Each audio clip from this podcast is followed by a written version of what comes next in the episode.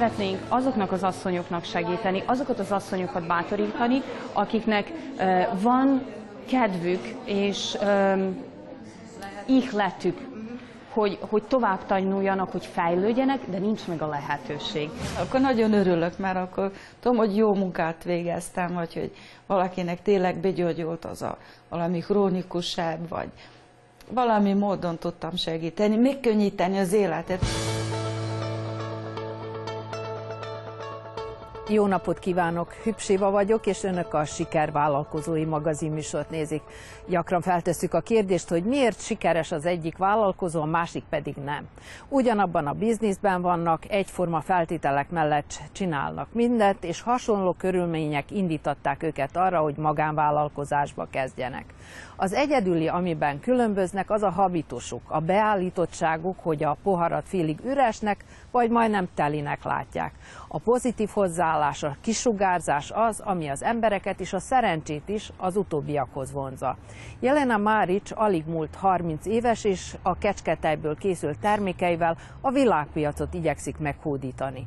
26 éves volt, amikor a kecske sajtját a legjobb helyi terméknek minősítette a szerbiai gazdasági kamara.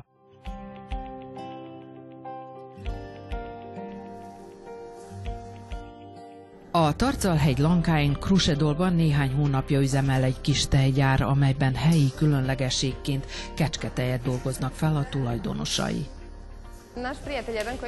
Az egyik barátunk, aki szintén kecsketenyésztéssel foglalkozik, azt mondja, hogy a kecskéket eleinte az élelem véget tartották az emberek.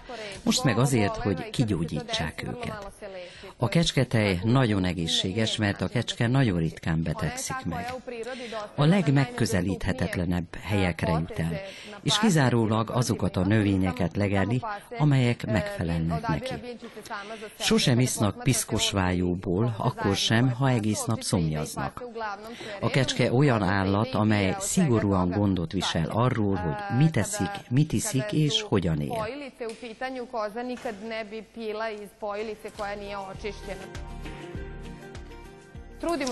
Mi igyekszünk, hogy a kecsketartásnak és a kecsketejből készült termékeknek megadjuk az őket megillető helyet. A kecsketej nagyon egészséges.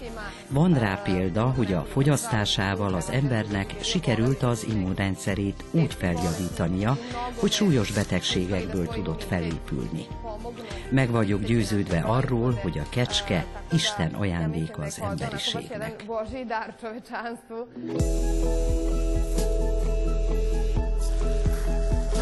Jelena és a párja öt évvel ezelőtt kezdtek el kecskéket tartani, mert úgy érezték a szakma, amit az egyetemen tanultak, és amivel addig foglalkoztak, nem elégíti ki őket. Hiányzott a kihívás, a szabadság, hogy a maguk gazdái legyenek. Harmonikusabb kapcsolatot szerettünk volna a természettel. Újvidéken lakásban élünk, és nincs kapcsolatunk sem a természettel, sem az állatokkal. Más életet szerettünk volna, ezért választottuk az állattenyésztést, később pedig a tejfeldolgozást. Mára sokkal többet értünk el annál, mint amikor elindultunk. Sima tejfeldolgozással kezdtük, de végül is az egész közösségnek jót teszünk a vállalkozásunkkal.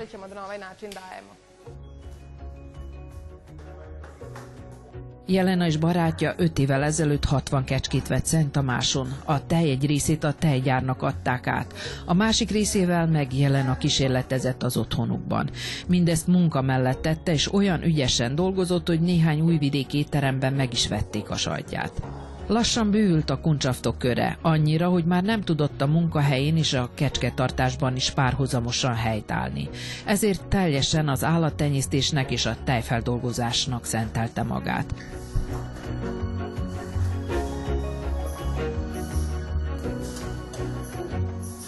Carpe Diem néven vállalkozást indítottak a barátjával együtt, és 2014-ben a szerbiai gazdasági kamara a legjobb helyi terméknek minősítette a sajtjukat.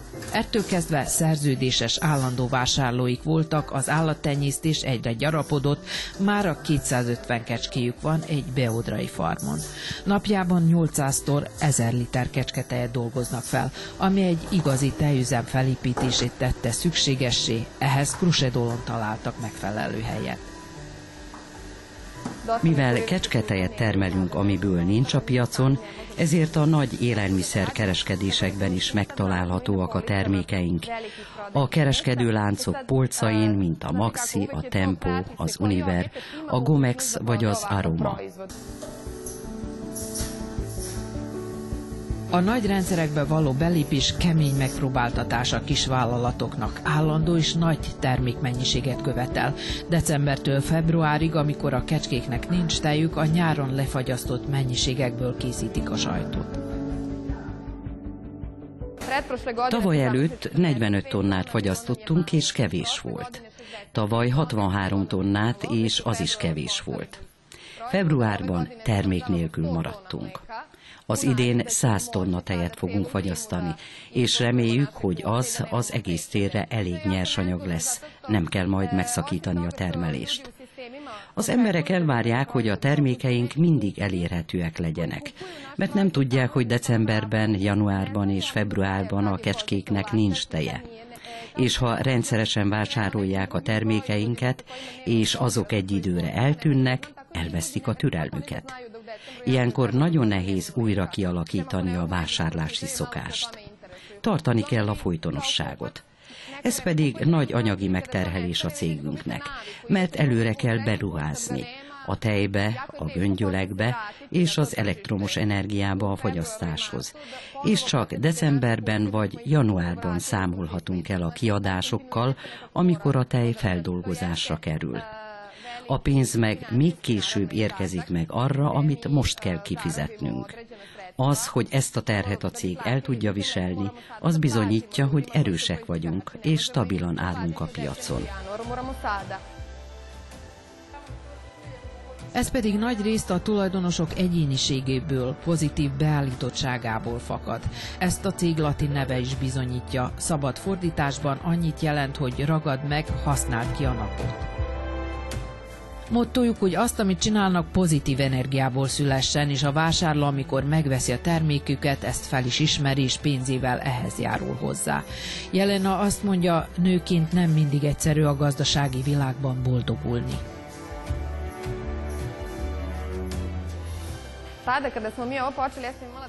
Amikor ebbe belefogtunk, én 26 éves voltam, és amikor a termékünk valamelyik piacon való elindítása véget, komoly, nagy tárgyalásra mentem, bizalmatlanul fogadtak. Azt gondolták, hogy egyetemista vagyok, és más dolgokkal foglalkozom, nem pedig bizniszsel. Az emberek általában előítéletekkel fogadnak, és végül a rájuk tett benyomásokkal kísérnek ki. Ezek az én kis győzelmeim.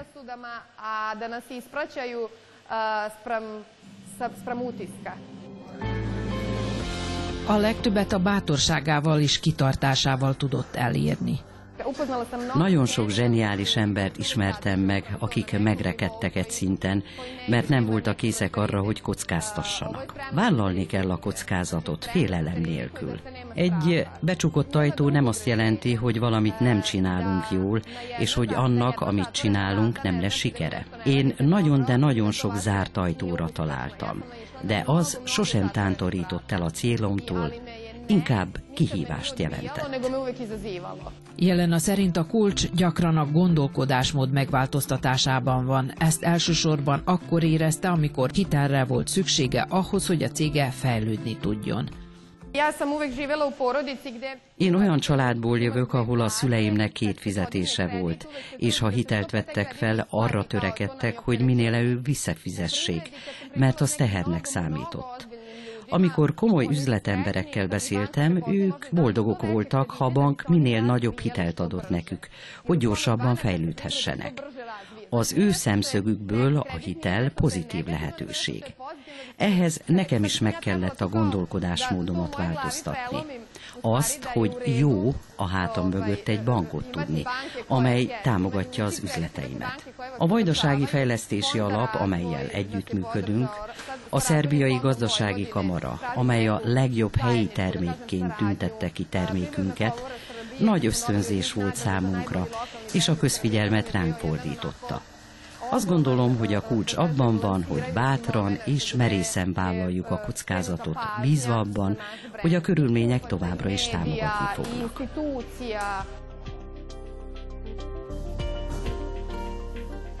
Jelen azt mondja, a felmérések alapján még 15%-át a piacnak meghódíthatják a már meglévő termékeikkel és az új termékekkel is egyaránt. Elsősorban a kemény érlelt kecskesajtal, amit nem lehet a hazai piacon találni. Mi csak frissen készült fehér sajtokat exportálunk olcsó áron, és sárga, érett sajtokat importálunk, amelyek drágábbak. Nekünk nincs forgóeszközünk arra, hogy kivárjuk a 12-18 hónapos érési időt. Ez úgy van, akár a fagyasztással. Most beruházunk a tejbe, amit majd 18 hónap múlva dolgozunk fel és adunk el. Szerbiában nincs pénz, és a tejgyárak nem alkalmazzák a drágább termelést. Exportálunk olcsón és drágán importálunk. Ennek nem így kellene lennie. A kamember például gyorsan előállítható. Magyarországon 15 napos kamembert kóstoltam, ami kitűnő volt és drága is. Tehát frissen is készíthetünk valamit, amiért magasabb árat lehetne kérni. Emellett olyan új termék kifejlesztésén dolgoznak az egyetemi laboratórium szakembereivel, amelyel a világpiacot készülnek meghódítani. Mivel a kísérletezések még folyamatban vannak, jelen a nem kívánt a részletekről beszélni, de ha róla kapott általános benyomást vesztük figyelembe, nem fér kétség hozzá, hogy ebben is sikere lesz.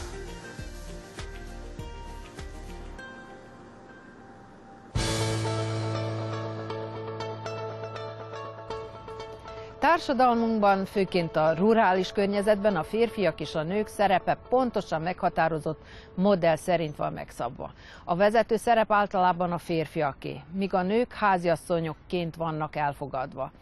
A nemek közötti egyenlőtlenség mindenütt megmutatkozik az életben. A vállalatok alapítói vagy tulajdonosai 78%-ban férfiak. A női vállalkozók általában valamilyen szolgáltatást végeznek vagy üzletet vezetnek, és 76%-uknak az a véleménye, hogy a társadalom nem becsüli őket, munkájukat nem veszik komolyan. Egy vállalkozás beindításához, mivel az ingatlanok általában a férfiak tulajdonában vannak, a nőknek hiányzik a kezdőtőke, az információk és a kapcsolatok. Ezek általában a másik nemnek adottak. A szerződéseket is általában férfiakkal kötik a gazdaságban. A női menedzserek nehezebben építik karrierjüket, és a fizetéseik is alacsonyabbak férfi kollégáiknál. Arról nem is beszélve, hogy a legbefolyásosabb munkahelyek vezetői szinte kizárólag férfiak, mondta országunkban a nemi egyenjogúságot ellemezve Slavica Raniszáljevics, a Kolping Nemzetközi Civil Hálózat szerbiai szervezetének tagja azon a konferencián, amelyen a női vállalkozások elméleti és anyagi támogatására szervezett két éves aktivitásokat mutatták be a meghívott női vállalkozóknak. A nők a legtöbbször kisebb vállalkozásokat vezetnek kevesebb alkalmazottal. Olyan vállalatokról van szó, amelyeknek kisebb a befolyásuk. Ezen kell változtatni. Bátrabbaknak kell lenniük, hogy nagyobb és összetettebb vállalkozásokat indítsanak több alkalmazottal. Hogy nagyobb bizniszbe fogjanak, a hölgyeknek támaszra van szükségük, amit mentorokként elsősorban egy hálózatba, klaszterbe tömörülő női vállalkozások és szervezetek tulajdonos női adhatnak. Fontosak az ilyen konferenciák, mert Szerbia különböző részeiről érkeznek a hölgyek, és arról beszélünk, mit tehetünk, hogy a női vállalkozást magasabb szintre emeljük. Az egyedüli út, hogy nem vagyunk megosztva, hanem együtt dolgozunk.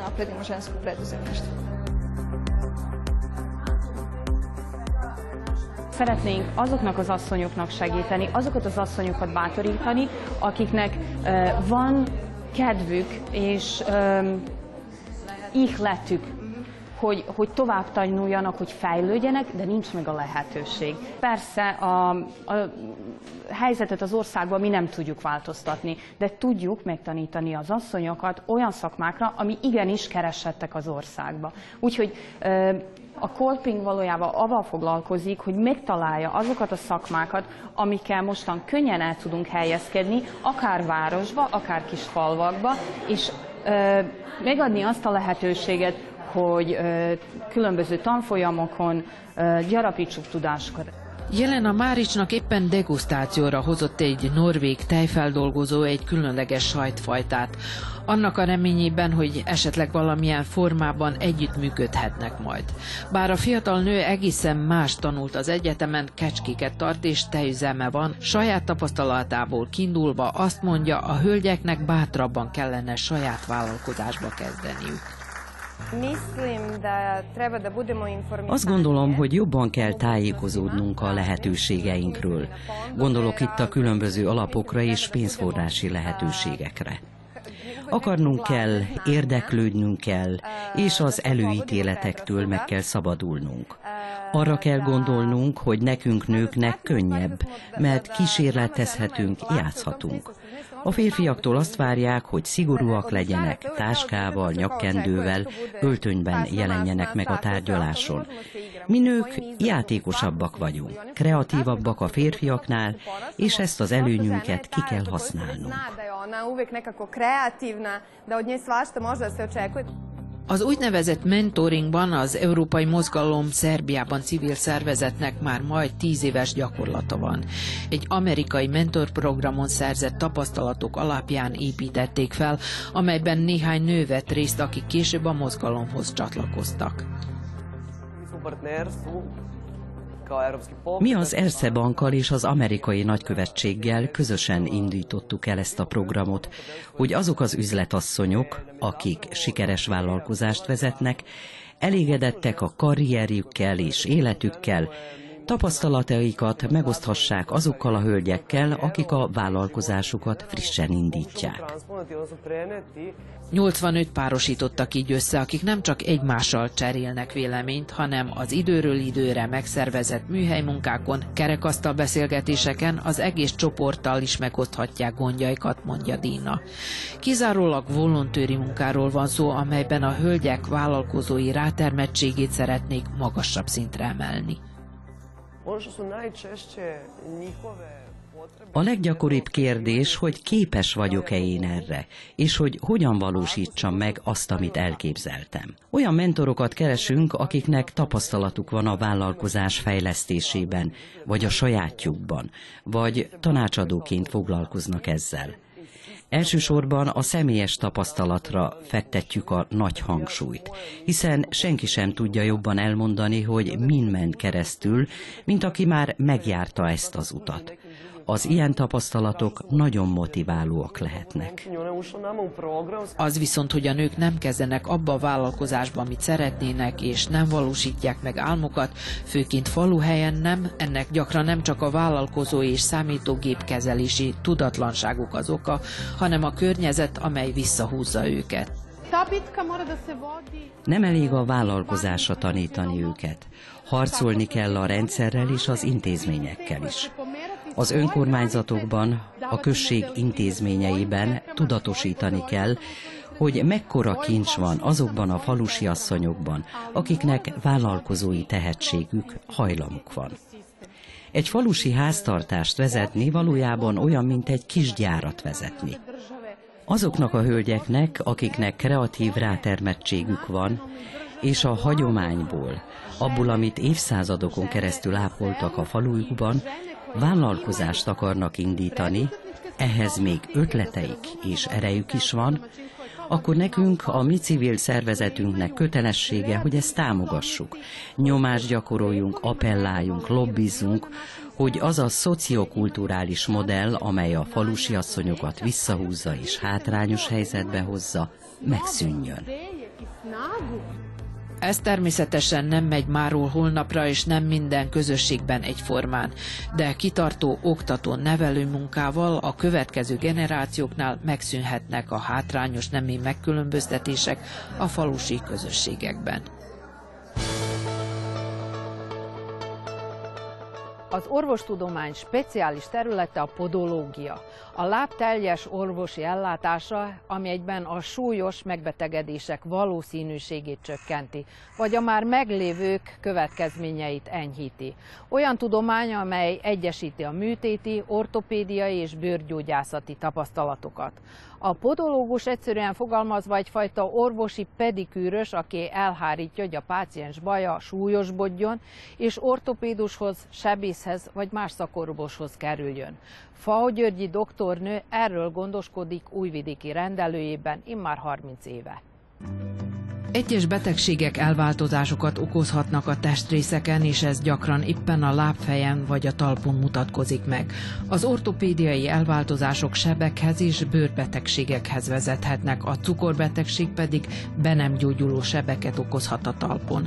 Ezeket az összefüggéseket vizsgálja Fao Györgyi doktornő immár 30 éve újvidéki rendelőjében.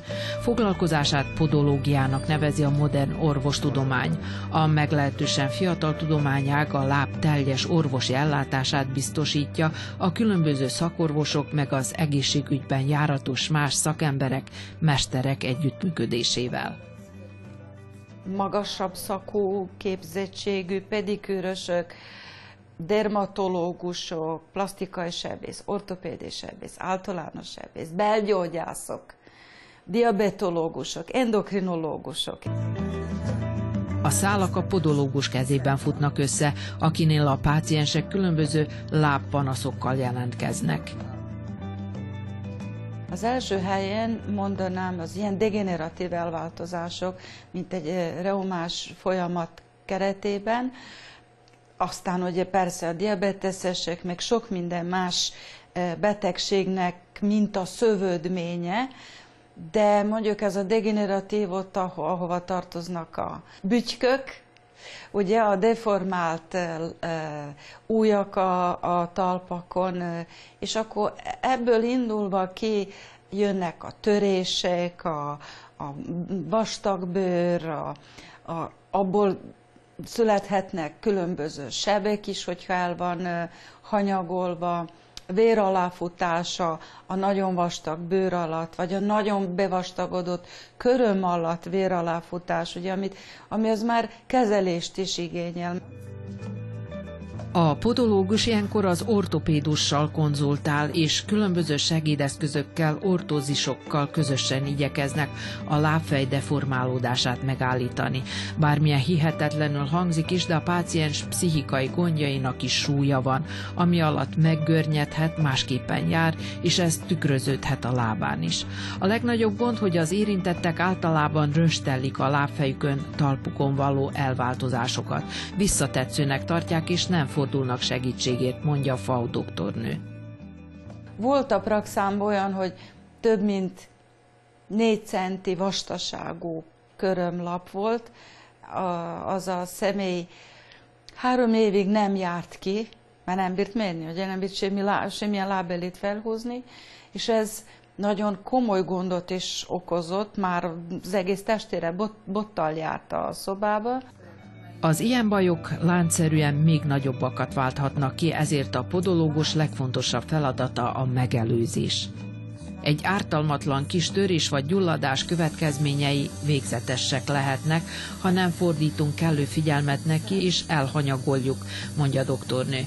A fertőzések gyakran hosszantartó kezeléssel járnak, ami költséges, a páciens pedig munkaképtelenné válik.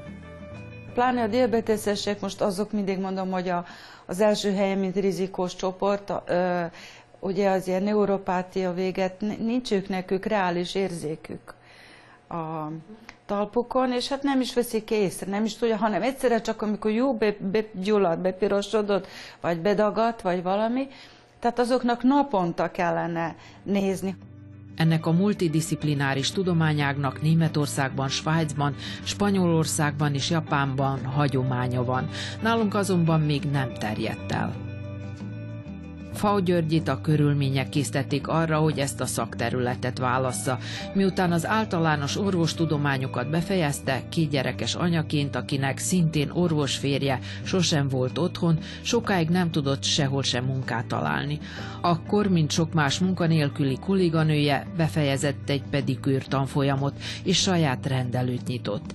Egy idő után azonban az adóterhek miatt kilátástalan helyzetbe jutott, és ekkor pattant ki az ötlet, hogy általános általános orvosként is rendelhet ugyanazon a helyen.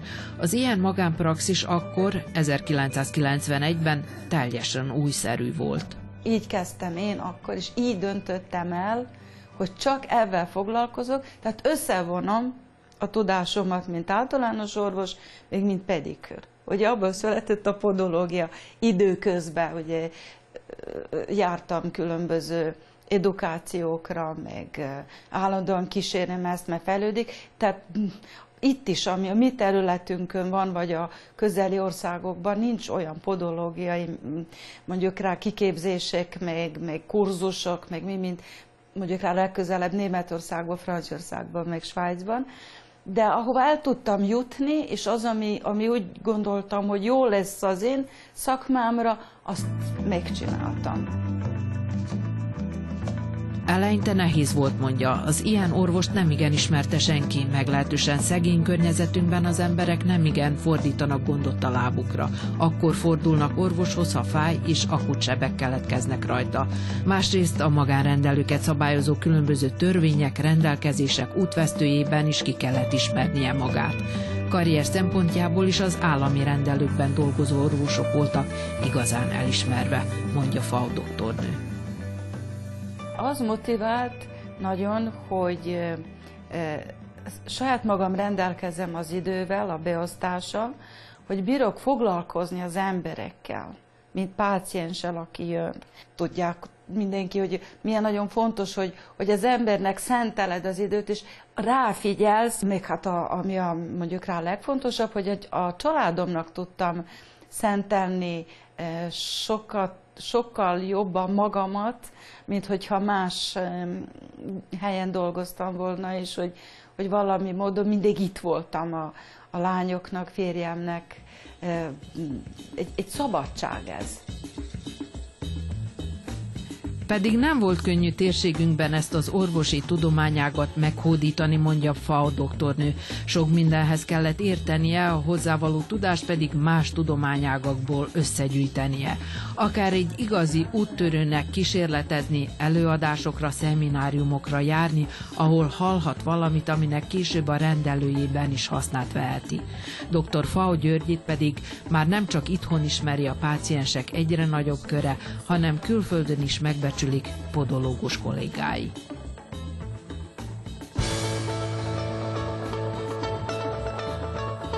Műsorunk végéhez értünk. A legközelebb, augusztus második csütörtökén délután 5 órakor jelentkezünk újabb érdekes témákkal. Nézzenek bennünket, viszontlátásra!